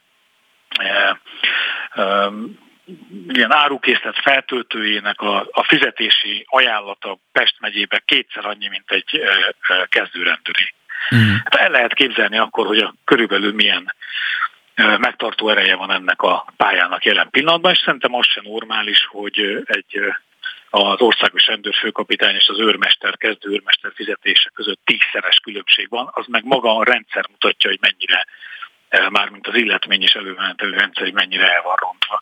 A másik, hogy az életpálya az akkor életpálya, ha van eleje, közepe, vége. Orbán Viktor és kormánya 2010 után bosszút állt a rendőrökön, bosszút állt a hivatásokon, és elvette a szolgálati nyugdíjat úgy, ahogy van, tehát nincs, és nincs még egy olyan népeszű ország a világban, ahol nincs szolgálati nyugdíjrendszer, mi ezt vissza szeretnénk hozni, úgy, hogy csak a hivatásosoknak és nyilván résznyugdíjjal korábban el lehessen menni, de alapvetően mindenkinek az érje meg, hogy amíg csak tud maradjon. De ugye nem kell újra elmondanom, hogy körülbelül mennyire szeretnénk, hogyha a 9. emeleti panel lakásunkba egy 65 éves tűzoltó próbálna följönni értünk a létrán. Ez talán minden Világos. Ahogy megértünk. hallgatom, azt, azt gondolom, hogy azért az ülne az a megjegyzés, hogy a kampány hátralévő 30 akárhány napjában milyen jó szakmai koncepciók fognak ütközni a kormányzatnak a mondjuk azt, hogy a rendvédelmi szervekkel kapcsolatos elképzelése és az önökéi között, ha lennének ilyen szakmai viták. Remélem, hogy összejön. Mi a magunk... Nézze, Igen. Nem, kell, nem kell ilyen szakmai vita, most már én is ezt mondom. 12 éve kormányoznak. 12 év alatt ide züllesztették a rendszert, hogy nem lehet tudni, hogy melyik rendvédelmi szerv fogja először föltenni a kezét, hogy megjöttünk, mert nem tudom kiadni a szolgáltat, annyira nincsen emberem, mert mindenki elmegy. Nem tudom, tudja-e, hogy ma azért nem szerelhetnek csak le a hivatásosok, mert a Covid-ra hivatkozva rendeletbe tiltották meg nekik. Ez egy országban így nem mehet tovább, és én azt tudom önnek mondani, meg a kedves hallgatóknak is, hogy abban biztosak lehetnek, hogy a rendvédelem védelem területén, a hivatások területén és a körülöttük dolgozó munkavállalók, riaszosok területén e, egy kormányváltáson mindegyikük csak nyerni tud. Harangozó Tamás, köszönöm szépen, hogy elmondta az ezzel kapcsolatos elképzeléseiket. Köszönöm szépen a lehetőséget. Viszont hallásra. Viszont. Spirit FM 92.9 A nagyváros hangja Holnaptól megszűnik Angliában az elkülönítési kötelezettség azok számára is, akik pozitív koronavírus tesztel rendelkeznek. Boris Johnson brit miniszterelnök bejelentésében hozzátette, meg kell tanulni együtt élni a vírussal úgy, hogy ez ne járjon az egyéni szabadságjogok korlátozásával. Az angol példáról Rusvai Miklóst kérdezzük, miként látja a hazai szakember a brit döntést a járványkezelés kapcsán. Jó reggelt kívánok Rusvai Miklósnak! Jó reggelt kívánok! Azt lehet gondolni, hogy azok az emberi jogi, mondjuk azt, hogy kampányok, amelyek egy-egy országban tiltakozó akciókban ö, csoportosultak, vagy ö, csúcsosodtak ki, hogy azok ezek szerint Nagy-Britanniában eredményre vezettek, mert ott egyfajta hát nyitáspolitikával, egyfajta úgy is be vagyunk oltva akárhányszor, és egyébként meg hatalmas mennyiségű pénzt költöttünk tesztelésre. Tehát mindez a kérdés odáig konkludált, hogyha lehet ezt a kifejezést használni, hogy a brit kormány gyakorlatilag elrendelte, hogy nem kell másképp viszonyulni az Omikronhoz, mint egy influenzához. Jól értem? Ö, egy kicsit más az ok, de az eredmény végül is ugyanaz. Tehát ugye az ok az az, hogy ez a vírus rendkívül módon megszedidül. Tehát az eredeti vulhani változathoz képest körülbelül század része, tehát százzal el kell osztani annak az úgynevezett letalitását. Tehát a letalitás mértéke az azt jelenti, hogy száz biztosan fertőzöttből hányan halnak meg, ez most század része annak az Omikron esetében, mint az eredeti Wuhani változat esetében. Tehát most már Szerintem a virológusok túlnyomó többsége is egyetért ezzel az intézkedéssel, hiszen a vírus megszelídült. Inkább az a furcsa, hogy ez a folyamat ilyen gyorsan lezajlott két év alatt. Én eredetileg olyan három-öt évre tettem volna. Hányra? Három? Három-öt évre három, tettem öt volna év. ezt az időintervallumot, de megtette nekünk a vírus azt a szívességet, hogy ilyen gyorsan megszelidült. Ebben nyilván közrejátszik az is, hogy nagyon rövid idő alatt nagyon sok ember fertőződött ez alatt a két éves periódus alatt, tehát bőven volt ideje szelídülni, mutálódni úgy a vírusnak, hogy egyre gyengébb legyen, örüljünk, hogy nem az ellenkező irányba mutálódott. Ez mondjuk, hogy szelüdülni fog, ez a vírusok általános tulajdonságai ismeretében megjósolni, megjósolható volt, de hogy ilyen gyorsan történik majd ez, ez ö, kicsit meglepetés. Az a kérdés, hogy ez az eredeti Wuhani változat, ez már nincs is benne a, az elkapható vírusok termékskálájában? Elvég, el, elvileg nincsen, tehát én utoljára körülbelül egy évvel ezelőtt láttam azt a, mi úgy nevezzük, hogy lineage, mondhatnánk úgy, hogy vérvonal vagy leszármazási ág, talán Magyarországra így lehet, vagy arra így lehetne fordítani. Tehát az a leszármazási ág, ami az eredeti Wuhanira jellemző, az tulajdonképpen kihalt minden esetre a világban most az a járványt okozó vírusok között nincs jelen.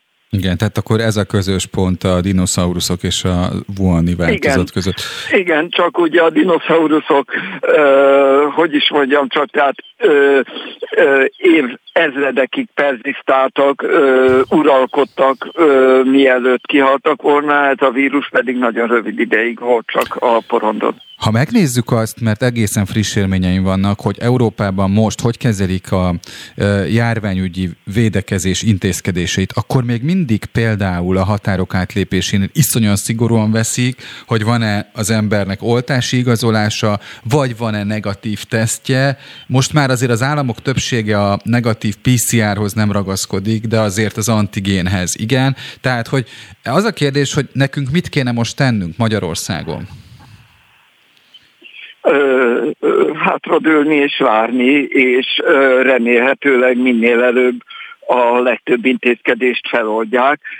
Nálunk eddig is a többi országhoz képest ö, ö, extra laza szabályok voltak érvényben, azzal, hogy ugye a maszkviselés volt kötelező csak a ö, tömegközlekedésben és a közterületeken, mármint úgy értem, hogy bevásárlótereken, zárt nyilvános, köztereken, igen. zárt tereken, igen. igen.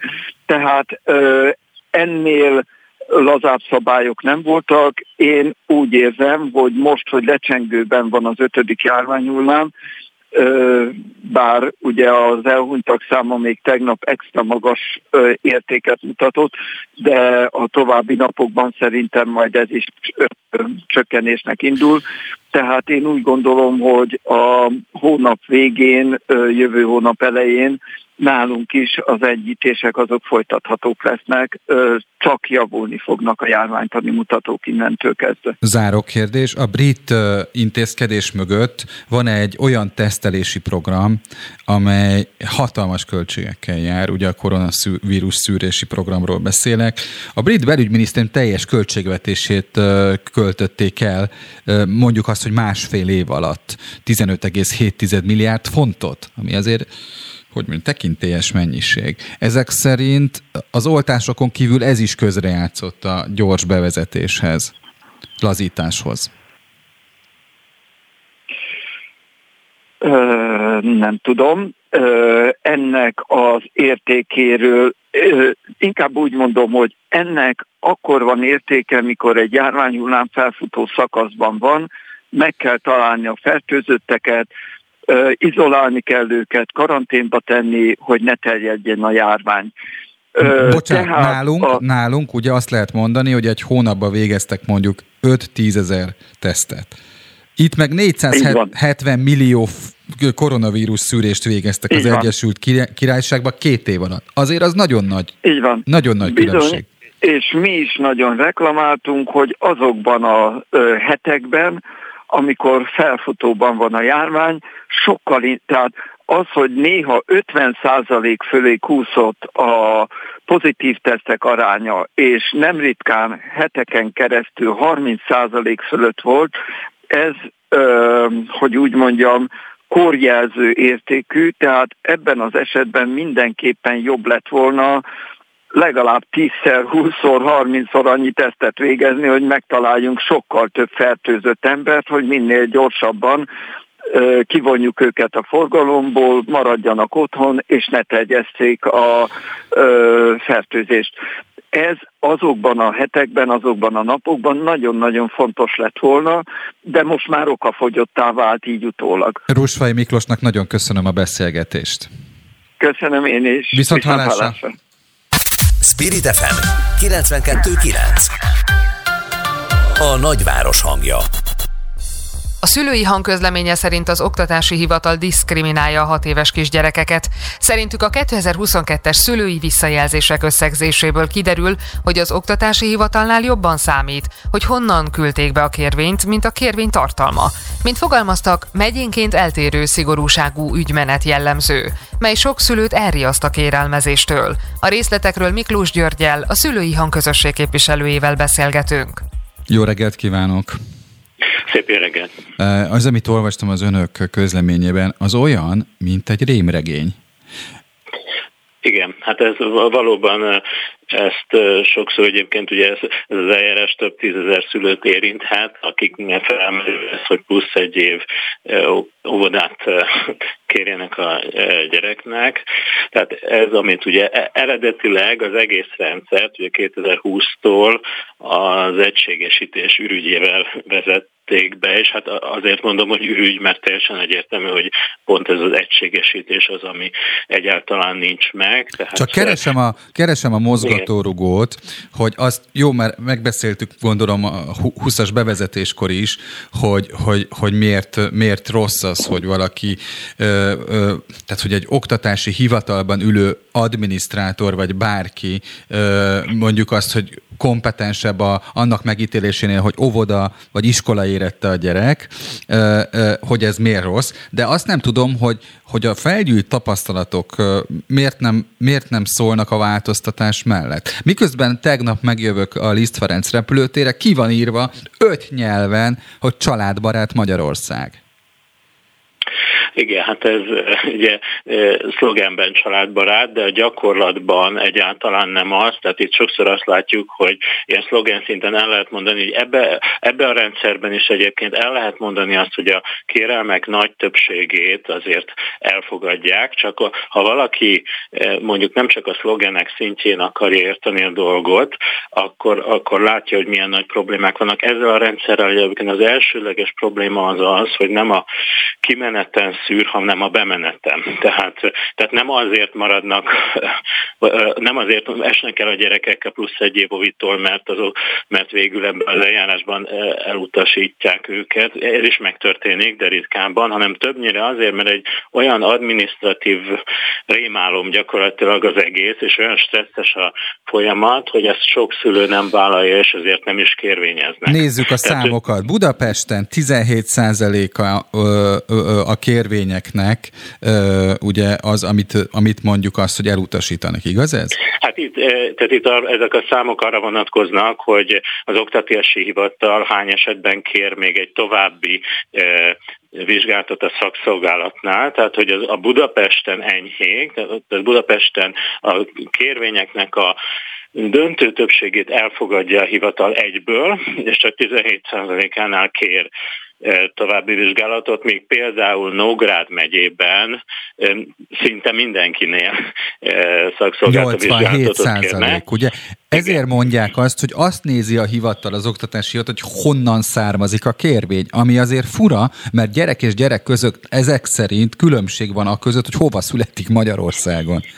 Hát sajnos ez így van, és, és hát egyébként nem csak ennél a lépésnél, az egész folyamat összes lépésénél ezt részletesen végigvettük, tehát amikor például a szülő támogató dokumentumokat próbál beszerezni, ugye ezt nagyon régóta mondjuk, nem szabályozták jogilag pontosan, hogy milyen dokumentumokat lehet kérni. De ez hogy? Ez hogy? Ez és... hogy van? Hát egy, ugye, tehát ez nem egy diszkrécionális jogkör, hogy valaki eldöntse egy hivatalban, hogy iskola érett, vagy nem iskola érett a gyerek. Ezt, ezt normatívan kéne előírni, hogy mi alapján gondoljuk azt, hogy... Igen, hát, ugye, hát ez az, ami nincs, tehát nyilvános kritériumok nincsenek, és fellebbezési lehetőség sincs a gyakorlatban. Tehát az, hogy ezt valaki bíróság úton próbálja megfelebezni, ugye a gyakorlatban az irreális, tehát nincs fellebezés, tehát a szülők teljesen ki vannak szolgáltatva egy ilyen alapvetően önkényes döntésnek, és ezért azért azt lássuk, hogy ugye a szülők nagyon sokféle. Tehát van olyan család, aki végigcsinál egy kérelmezést, mert már gyakorlott ebbe, beszerzi a papírokat, nem, van akinek kevésbé gond megírni. Igen, és, és jobban, el, jobban elboldogul de, a hivatal útvesztőibe, de vannak olyanok, akik ismerethiány, információhiány miatt ezt nem tudják. Szívesen folytatnám, csak az a baj, hogy híreket kell mondanunk, úgyhogy itt van? Igen. Igen, hát sajnos, sajnos itt tartunk, és félő, hogy pont azok maradnak le, akiknek a leginkább szüksége lenne rá, és ezért mondjuk, hogy ez egyáltalán nem család és gyerekbarát. Megígérem azt, hogy erre a témára visszatérünk. Annyira érdekes dolgok vannak az önök közleményében, hogy részleteiben is érdemes róla beszélni, ha együttműködik ez ügyben velünk. Megköszönöm. Természetesen. Köszönöm, köszönöm szépen, szépen Miklós Györgynek, a szülői hang képviselőjének, hogy itt volt. Én is köszönöm. Aktuál. Friss hírek, információk, beszélgetések. A Spirit FM reggeli műsora. Indítsa velünk a napot, hogy képben legyen. A mikrofonnál Somos András. Megalakult a Független Benzinkutak Szövetsége. Az üzemanyagokra kivetett hatósági ár rendkívül érzékenyen érinti a kisebb kutakat. Főleg a múlt hét óta, mivel a beszerzési áruk magasabb, mint a benzinárstoppal meghatározott ár. A független kutak ezért most új lépést tettek, összefogtak. A szövetség elnökét, Egri Gábort kérdezzük a benzinkutak helyzetéről, és arról milyen eredményben reménykedik a szövetség. Szép jó reggelt kívánok, köszönöm az érdeklődésüket. Jó reggelt kívánok. Beszéltem a gazdasági bizottság jobbikos tagjával, Dudás Robert, és mondta, hogy 700 benzinkút sújtott az intézkedés által. Mennyien vannak a szövetségben közülük? Hát hétfőn volt az alakuló gyűlésünk, kb. 160 jogi személyiségi társaság, tehát egyéni vállalkozó KFT-BT jelezte ebbe a részvételt. Megalapítottuk a, a szövetséget egyesületi formába, 3-400 kút lépett be már most, és a napi szinten olyan 20 benzinkút jelentkezik belépésre. Mennyiben segít ez az érdekérvényesítésben, mert ez a három hónappal történt meghosszabbítás, ez olyan szempontból, hogy ugye a felvezetőben is említettük, hogy a beszerzési ár magasabb, mint a benzinstoppal meghatározott, ez azért elég húzós így. Igen, tehát elfogadtunk egy nyilatkozatot ezen az alakuló gyűlésen, ami, ami kimondja, hogy támogatjuk a kormány családpolitikáját, de nem a családok terhére. Az üzemanyagástok tízezer család megélhetését érinti. Kérjük a hatósági, hatósági ár törvényes képzését, ami biztosítja családi vállalkozásunk megélhetését. Itt van egy 90-es, 82-es, 8-as törvény egyes bejegyzés, ami ezt biztosítja. Emellett uh-huh. javasoljuk a jövedéki adó áfamentességét, itt egy dupla adózás van, eh, adóztatás van, és javasoljuk az üzemanyagok áfájának 5%-ra való csökkentését. Ugye hírek itt egymás után jönnek, tehát eh, Lengyelországból 8%-ra vették le az áfát, Románia eh, a jövedéki adót csökkentette, és nagyon érdekes, és nekem a szlovén megoldás a legjobb, ami azt jelenti, hogy a piacban nem nyúlnak bele, hanem a rászorultsági alapon támogatást fizetnek a rászorultaknak. Magyarul azok a vállalkozások, akik egyébként kimutatják, hogy ők a finanszírozhatatlanságba süllyednek a mondjuk azt, hogy a jelenlegi ár miatt, azok az állam segítő kezével túlélhetnek, ugye erről Nem, van? Én, én, én végfelhasználói oldalról, tehát szlovének Igen. végfelhasználói oldalon oldották meg a támogatást, ja, a rászorultsági alapon. Ja, tehát támogatják a benzin és a dízel olaj vásárlását a... Hát ott az energiaárak, tehát uh-huh. most az áram, illetve a gázvásárlókat támogatják, tehát rászorultsági alapon. Tehát én azt gondolom, hogy itt ugye belenyúltak egy olyan piacba az ástoppal, ami egy nagyon funkcionális és nagyon jól működő versenyképes piac volt. Ezek a családi vállalkozások évtizedek óta sikeresen versenyeztek monopóliumokkal szemben, fenntartották a versenyt, és megállták a helyüket. Az ástop likvidálja őket. Ez tízezer családnak a megélhetését veszi el, és én azt mondtam másik interjúban, hogy tulajdonképpen itt a Mittelstandot, tehát a vidéki középosztály számolják föl ezzel egy jelentős részét. Az ITM-nek az államtitkára György László ugye egyeztetett a VOSZ-szal, valamint a Mobil Petrollal hétfő délelőtt. Az államtitkár ezután azt mondta, hogy a kormány kitart a benzinástop mellett, a magyar családok védelmében éppen, de kész az egyeztetésre a kis benzinkutak képviselében. Mi történt azóta? Hát ugye hétfőn, itt, hétfőn alakultunk, tegnapi nap az ITM-be, a pénzügyminisztériumba és a MEC-nek elküldtük a megkeresésünket, izgalommal várjuk a reakciót rá, és hát ma egy jelentős nap van, nem tudjuk, hogy a MOL nagy ker az változni fog, nem fog változni, nem emelkedik, akkor én azt tudom jósolni, hogy pár héten belül a magyar üzemanyagpiac bedől, mert ellátási problémák lesznek. Tehát egyrészt ki, ki emelődnek ezek a kutak a piacról, tehát azt jelenti, hogy a végfelhasználóknak sokkal nagyobb utat kell megtenni a tankolásért, tehát nem 480 lesz az üzemanyagár így, hanem aki 30-40-50 20 kilométerrel többet autózik, az, az ha be, rávetíti a plusz autózási költségeit, akkor 600-700-800 forint per literért fog tankolni. Indulnak a mezőgazdasági munkák, ezek a kisvállalkozások egy nagyon fontos szerepet töltöttek be a mezőgazdaságba, ugye a szántóföld mellé odavitték hordóba, konténerbe, a kombájnok mellé az üzemanyagot, a gázolajat, ezek a kombájnok most 20-30 kilométer főúton mehetnek a következő esetleges molkúthoz, ahol nincsen olyan kiszolgálás, mert nem olyan nagy teljesítményű pisztolyok vannak, tehát itt, itt, itt komoly, komoly gondok vannak, de hát a tegnapi hír volt, és itt tényleg percről percre változnak a hírek, hogy egy nagy nemzetközi társaság is korlátozta a gázolaj kiadását a kútjain. Tehát én azt gondolom, hogy a kormánytól mi azt kérjük, mint szövetség, hogy mi hamarabb üljük üljünk le, hallgassák meg a, a terepnek a véleményét és a, és a elkeseredettségét, hogy tényleg fontos és, és gyors döntéseket tudjanak hozni. Mennyiben valós az az információ, hogy a, az önök szervezete még abban is gondolkozik, vagy segítséget nyújt, hogy perrel érvényesítsék a kút üzemeltetők a hatósági ár miatt kiesett költségüket? Hát a PER az egy lehetőség, ezt vizsgáljuk, annak a lefolytatása egy három-négy éves időtartam. Az biztos. Ez, ez, ez, ezek a családi vállalkozások nem élik túl, és hát ugye láttuk a Covid-nál is, amikor megállt az ipar, megállt a gazdaság, a stop gombot nagyon könnyű megnyomni, de utána a play gombot elindítani, hogy újra a szereplők felvegyék a ritmust, az évekbe telhet. Tehát én azt gondolom, hogy a kormány részéről nagyon sürgős és nagyon gyors intézkedésre van szükség, mert komoly fennakadások lesznek Magyarországon az üzemanyagellátásban. Mondjuk azt, hogy az államtitkár egyébként azt is mondta, hogy, hogy ugye szerde a hét második felére várják a javaslatokat, de önök nagyon gyorsan megfogalmazták ezeket. Tehát valószínűleg az van, hogy most akkor a, a tárgyalásé lenne a terep, nem? Igen, hát én most nagyon, tehát a tegnapi fejlemények, hogy Oroszország ugye bevonult Ukrajnába, az olaj mondjuk azt, hogy, mondjuk azt, hogy termék, tehát azonnal 4 dollárra ment fel barálenként az ár. Most megdöbbentve olvasom, hogy Kína a Global Times-ba bejelentette az igényét Tajvanra, Izrael az, az iráni atomlétesítményekre kacsingat, tehát pillanatokon belül 200 dollár lehet egy barel olaj, vagy ki tudja mennyi. Most olvasom a, a hírekben, hogy az Unió és USA megszakítja a kereskedelmi kapcsolatait Oroszországgal. Igen. Tehát itt, itt, itt másodpercekről másodpercekről történnek az események, és uh, itt, itt nagyon gyors cselekvésre van szükség, hogy ezek a problémák megoldódjanak, és én a, én a szlovén megoldást azt én nagyon jó megoldásnak találom, hogy rászorultsági alapon adják a, a segítséget, és kell, szükség van a segítségre, de végfelhasználói oldalon. Tehát ezt a családpolitikát mi abszolút és legmessze menőkig támogatjuk, de rászorultsági elven.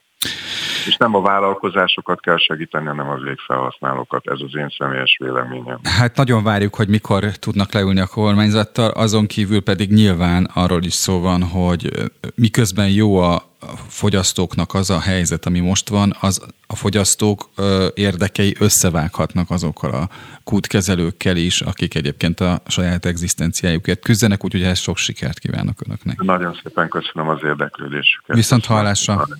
Viszont Spirit FM 92.9 A nagyváros hangja Köszöntöm a vonalban Jurácsik Mátyást. Korábbi... Ja, bocsánat.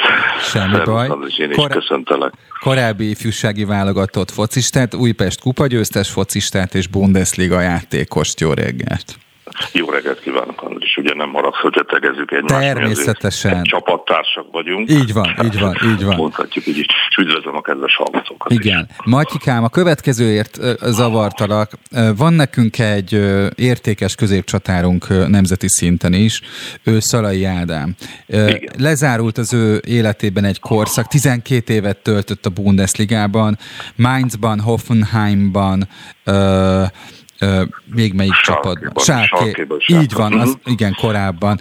Az a kérdés, és ez, ez nagyon-nagyon érdekes, hogy a, rögtön az első mérkőzésen gollal ö, butatkozott be, ö, de ugye azt tudjuk róla, mert amikor még nem volt Bundesliga játékos, akkor Real Madridban nevelkedett, és hát egy Hát ilyen szinten persze egy olyan emberről van szó, ki, hát nem tudom még meddig hatázza meg a magyar középcsatár pozícióját, de minden esetre hát értékelni lehetne, hogy ő mit jelent a magyar labdarúgás számára. Hát én személyesen meg annyit tudok mondani, hogy nekem ő egy a, a labdarúgás egyik, a magyar labdarúgás egyik legpozitívabb alakja mindenféleképpen ő tényleg fiatalon Újpestből annak idején és Stuttgartba került, ott nevelkedett, aztán Real Madrid, ahogy mondtad, és utána visszakerült a Bundesliga, visszakerült Németországba, a Bundesligába, ahol hozzá kell tenni, hogy, hogy ö, ö, ezt meg kell mondanunk, hogy az egyik legeredményesebb magyar játékos volt, aki a Bundesliga-ba játszott. Tényleg 12 évet eltöltött a Bundesligába, és bárhol Szalai Ádám játszott, mindenhol sok volt lőtt. Ő egy nagyon-nagyon pozitív, nagyon jó hozzáállású srác, hát elnézést, hogy így mondom, hogy srác, uh-huh azért most már is ugye akkor megy kifelé. Ennek ellenére ő, ő az, hogy a Mainzból is most elment, ugye lassan közeledik a karriere vége felé. A Mainz jelenleg egy nagyon jó összefort csapata van, uh-huh. és ő most már ilyen, ilyen, ilyen mellékszerepeket kapott. És ő ugye még szeretett volna játszani, amit abszolút megértek. Az is érthető, hogy most már ugye kevesebbet játszott, mert fiatalabb játékosok is játszanak a Mainzba, akik nagyon jó befutottak, és ugye nagyon jó is szerepel a Mainz jelenleg. Igen. Ő ugye döntött Bázel mellett, ami, ami teljesen érthető. Itt most nem kell ledegradálni a svájci fotit, hogy, hogy a, a svájci nacionáliga a gyengébb, mint a Bundesliga, gyengébb valamiben, mint a Bundesliga, de az ott is elég erős focit játszat. És Szalai Ádámnak a hozzáállása eleve, ő egy, egy abszolút profi hozzáállású játékos és ez be is bizonyította azon a gólt is lőtt az első meccs. Tehát ugye, mindent megtesz meg mindig a foci. Ugye azért ö, ö, világítanám meg a hallgatóknak, hogy amiről beszélsz, ez egy létező jelenség, mert mindannyian emlékszünk, hogy amikor a válogatott környéken nem volt minden rendben, akkor Szalai Eden mindenféle protokollt felrúgva őszintén beszélt arról, hogy mik a bajok. És azt azért nagyon kevesen tették meg magyar labdarúgóként, hogy talán túlterjeszkedtek a, azon a pozíción, amit betöltenek. Nem, nem így látod? De abszolút. Ezt, ezt meg is akartam említeni, hogy annak idején, amikor tényleg el kell ismernünk, hogy a, a magyar labdarúgás körül elég nagy káosz uralkodott. Szalai képes volt arra, hogy a tévé és ugye a nyilvánosság elé lépett, és ugye megtagadva minden mondjuk így, hogy protokollt. előírást, vagy Igen. protokollt így van, ő elmondta, hogy miben látja a problémákat a labdarúgásba. Tehát ezzel ő a saját karrierét is majdnem azt kell mondani, hogy szinte feláldozta volna azért, hogy ő beszéljen erre nyíltan, hogy itt mit kéne csinálni, mibe lehetne segíteni, és mivel, mit kellene megváltoztatni a magyar labdarúgásba, illetve a válogatott körül. De ez milyen és érdekes, az, Matyi, uh-huh. hogy ez milyen érdekes, hogy a Gulácsi Péternél is, meg nála is az van szerintem, hogy ők valószínűleg reálisan felmérték, hogy ők milyen pozíciót töltenek be a játékosok között és az ő, ő hogy is mondjam, az ő, hogy közösségre gyakorolt hatásuk indokoltá tette azt, hogy ők például olyan kérdésekben is megnyilvánuljanak, amelyek eltértek a hivatalos vonattól. Így van. Ők valóban olyan játékosok is, akik tényleg az, azt kell mondanom, hogy nem csak a, azt nézik, hogy mi történik a pályán, hanem hogy a pályán kívül is mi történik, valamint az a közösség, ahol ők szerepelnek és játszanak, abban a közösségben minden stimmeljen. Ők született profi játékosok. Szalaira, most ugye mert róla beszélünk Igen. különösen, tehát őre ez abszolút, abszolút mondható. Ő, ő valóban olyan játékos, akit meg kell nézni bármilyen válogatott mérkőzésen, az az ember volt, aki mindent megtett a csapatért. Annak idején Stork feláldozta őt szinte, mert láttunk Európa bajnoki selejtező mérkőzéseket, például nekem mindig az van előttem a norvégok ellen, mikor Norvégiában is nyertünk egyre, akkor szegény Szalai Árnámat arra használta a sport, tudta, hogy milyen hozzáállás, hogy mindent megtesz, és a Szalai nem csinált más, mint a felfutó három norvég védővel rohangált össze-vissza, még hátul szerelt, meg mindent megtett, és akkor nagyon jöttek ezek a szuper szakemberek itt van, és azt mondták, hogy ez a Szalai nem is jó játékos. Azzal senki nem foglalkozott, hogy ez a játékos, aki a Bundesliga-ban rugdosta gólokat, a magyar válogatott és feláldozta magát. Mm. Feláldozta magát. Mert az a szerep, amit ugye a középcsatár betölt, az inkább a góllövésről szól a hagyományos felfogásban, mint a védekezésről, de ugye az elővédekezésben nyújtott kiemelkedőt, és nyilván ez volt Bernd Stork szándéka. Igen, igen, az volt a szándékos, de azt hozzá kell tenni, hogy voltak olyan jelenetek, amikor saját ötösünkön belül szalai Mm. Záró kérdésem van, mert elment az idő, és mi, én mind, mi, sose érzékelem, ha veled beszélgetek, hogy elmegy, de az a helyzet, hogy ugye itt most azzal szembesülünk a magyar bajnokságban, hogy eligazol egy-egy meghatározó játékos, és ez Szalaival kapcsolatban is eszünkbe juthat, és igazából nincsen mögötte valódi utánpótlás. Miközben az akadémiai rendszer 10-15 éve ö, meghatározó lehetne, aközben igazolunk dél-amerikai játékosokat, és a Ferencvárosnak is most ez problémát jelent, hogy eligazolt a góllövő csatára, és igazából azt látjuk, hogy, hogy nincs utánpótlás. Hát azért az utánpótlással kapcsolatosan én, én, én nem azt mondanám, hogy nincs utánpótlás, mert ez nem teljesen így van. Nálunk is van nagyon jó utánpótlás játékosok. Itt egyetlen egy, ami, ami a magyar labdarúgásban az utánpótlásban hiányzik, hogy nincs bizalom a fiatalok felé. Az edzők például, és ebben különösen az edzők játszanának egy nagy szerepet, mert az edzőknek, a magyar edzők, most különösen a magyar edzőkről szeretnék Igen. beszélni, nem irigylem őket, mert nekik mindig olyan helyzetekben vannak, hogy ők egyet hibáznak abban a pillanatban, most elnézést, hogy ezt mondom, de szó szerint azonnal a tulajdonos, vagy nem tudom, ki kirúgja őket abban a pillanatban. Uh-huh. Ők nem hibázhatnak. Uh-huh. Viszont, viszont a magyar edzők azok, akik ezeket a tehetségeket ismerik. Hát ők nekik ismerni is kéne, és be kéne tenni a csapatba őket, ők be is tenni. De itt azért nagyon sokszor a labdarúgásban, mivel ahol tulajdonosok vannak, ott nem szabad elfelejteni, hogy itt ez a mondás érvényes, hogy az mondja meg, hogy ki játsz a zenét, aki fizeti. Világos. Itt ez az, így, így ez az óriási probléma, hogy itt vannak aztán tulajdonosok szépen beledobálnak minden szakmai munkába, ezáltal ledegradálják az edzőt is. Az edző nem mer fiatalhoz hozzányúlni, mert nagyon jó tudja egy edző, hogy most beteszek egy fiatalt, akkor ez egy, egy 50-50 százalékos dolog, hogy bejön vagy nem jön be. Igen. Ezért nem meri kockáztatni a gyereket. Inkább akkor betesz egy idősebbet, mert azt mondja, ez tapasztalt, ha azt hibázik, szinte észre se veszik, mert azt mondják, hogy ez egy jó játékos volt. És ugye ezáltal mi, mi borzasztó nagy rizik, tehát, borzasztó, tehát rizikokban nem mennek bele a magyar edzők. Nem mernek belemenni. Matikám, biztos, hogy beszélünk majd még erről a jelenségről is, meg, meg arról is, amiben neked igazából tapasztalatod van a külföldi foci és a magyar foci kapcsolatáról. Köszönöm szépen, hogy vállaltad az interjút. Köszönöm szépen én is. Minden jót, szia. Köszönöm, szia. Köszönöm minden jót, szia. Böngésző. Mivel foglalkoznak a vezető internetes portálok? Hogyan találnak egyes híreket? Mire kattintanak a legtöbben? Böngésző.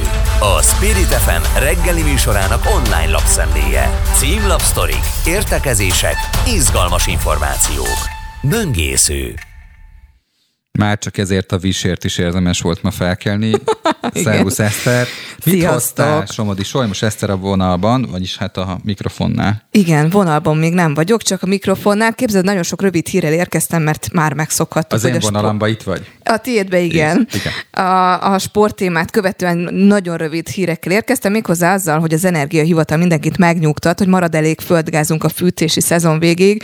A magyar gáztárolók együttes töltöttsége február közepén 27,8%-os volt, és az éves fogyasztáshoz képest ez elegendőnek tűnik. Ugye itt a, a, az orosz-ukrán helyzet miatt volt, meg vannak, akik aggódnak, de azt mondta az Energiahivatal, hogy nincs miért aggódni, lesz elég gáz, és egyébként is zajlik a magyar gázkitermelés is, és továbbra is zavartalanul jön az orosz import. Valamint szintén az orosz-ukrán témához kapcsolódóan friss hír volt az is, ugye már, hogy az amerikai külügyminisztér csütörtökön találkozott volna orosz kollégájával, de lemondták a találkozót, találkozót, mert szerintük nincs értelme jelenleg ezt megtartani. Aztán a Forbes hozta le, hogy 7 éves csúcson az olajára inog a piac, szintén ugye az orosz konfliktus hatására, és képzeld el, hogy a kőolajára 7 éves csúcsot majdnem 100 dollárt ért el kedden, az amerikai tőzsdét pedig negatívan érintette mindez, úgyhogy zajlik, zajlik az élet rendesen nem csak hazánkban, hanem a nagyvilágban is, és még egy olyan kis érdekességet tartogattam neked, hogy ugye volt nálunk vendég Rusvai Miklós, és az egyik cikkben szintén ő nyilatkozott, azzal kapcsolatban kérdezték meg, hogy Bill Gates szerint újabb világjárványra számíthatunk.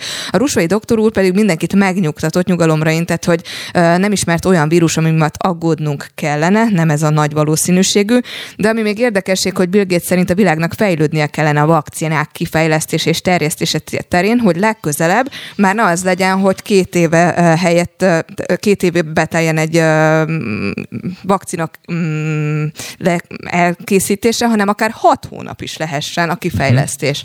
Azt hiszem, hiszem, hogy ez egy elég nagy ugrás, mert ugye Persze. a 24 hónap kontra 6 hónap az nem tűnik ugye túl kevés csökkentésnek a fejlesztések terén. Igen, közben egyébként megérkezett Hadovás Betty is, de még hoztál-e még valamit, mert addig, amíg felszereljük a bistró bekapcsolásának a, technikai hátterét, addig megkérdezem Eszter, hogy van-e még hírünk. Én még egy olyan hírrel is készültem, csak aztán a, úgy döntöttem, hogy nem veszem elő, de akkor előveszem azt is, hogy képzeld el, hogy a BMW főnök kiáll a belső égű, égésű motorok mellett, mert szerint a világpiac még nem érett meg a belső égésű motor végére, végére, és tulajdonképpen feladnának egy olyan technológiát szerinte, amely, amelyel világpiaci pozíciót foglalnak el. Érdekes, hogy a BMW főnök ezt így kimerte nyilatkozni. Uh-huh. Tehát a világpiaci pozícióra hivatkozva azt mondta, hogy nem, nem tartja ezt még elérkezettnek. Uh-huh. Hát valószínűleg ehhez a BMW-nek az irányítójának kell lenni, hogy egy ilyen mondatot az ember kimondjon, ugye? Így van. És ez a közös a magyar válogatott középcsatárában és a BMW vezetőjében, hogy ők olyan mondatokat mondhatnak, amelyek, amelyek a pozíciójukat gyakorlatilag nem befolyásolják, ugye? Köszönöm, Így van. köszönöm Eszter. Nincs Itt van Hadobás Bernadett a Bistróból. Sziasztok, és üdvözlöm a hallgatókat, és szia András, hát ezer éve nem láttalak. Hogy vagy? Hogy, hogy vagy? vagy? Te hogy vagy? Hát én jól, én most jöttem haza Párizsban, minden rendben. Ja, elnézést kérek. Igen, igen. És most milyen volt ott kint? Milyen uh, volt kint az idő? Beszökött a tavasz, Igazából nem, mert nagyon esett az eső, meg éjfél körül értem egyszer haza erről ami a, a hév maga, uh-huh. tudod. Voltam már igen kint, igen. úgyhogy igen. Én csak a hallgatóknak mondom, hogy tudod. Tudod. Az összes hallgató Tudják. tudja. Igen, Én is igen, tudom. Igen. Wow. És hát egyébként meg hát az, az, az, az érdekes, hogy Párizsba az ember hazamegy. Tehát, hogy ez oh. egy olyan város, ez egy olyan város, ami hát mondjuk Buda, Budape, Budapest szépségéhez fogható. Uh-huh. Igen, igen. Mi varázsoltál a legjobban Párizsban? Mi az, ami leginkább Én a, akárhányszor meglátom a, az Eiffel-tornyot és környékét, uh-huh. vagy a, akár a, a, a latin negyedet, a, a, a, annyiszor, annyiszor mondom azt, hogy, hogy én itthon vagyok. Uh-huh. Visszatérő vagy? Igen. Akkor igen. sokszorosan visszatérő? Igen, igen. Oh, mit hoztál? Örülök. Mondom, hogy mit hoztam, hogy a 9-től 11-ig bistró.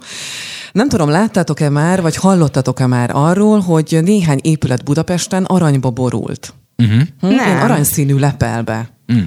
Láttátok is már, vagy csak hallottatok róla? Én nem, egyik se. Mm, figyeljetek, ez lesz majd az első téma, ezzel kezdünk. Tehát, hogy van pár palota, négy egészen pontosan, Almási, Dréher, Kincsen, Wagner paloták, amik ilyen aranyszínű lepelbe borultak. Nem láttam még én magam sem, viszont láttam a képeket, és így Istenem, szeretném megérinteni ezt a leplet, mert annyira, annyira ilyen finomnak, meg bársonyosnak tűnik.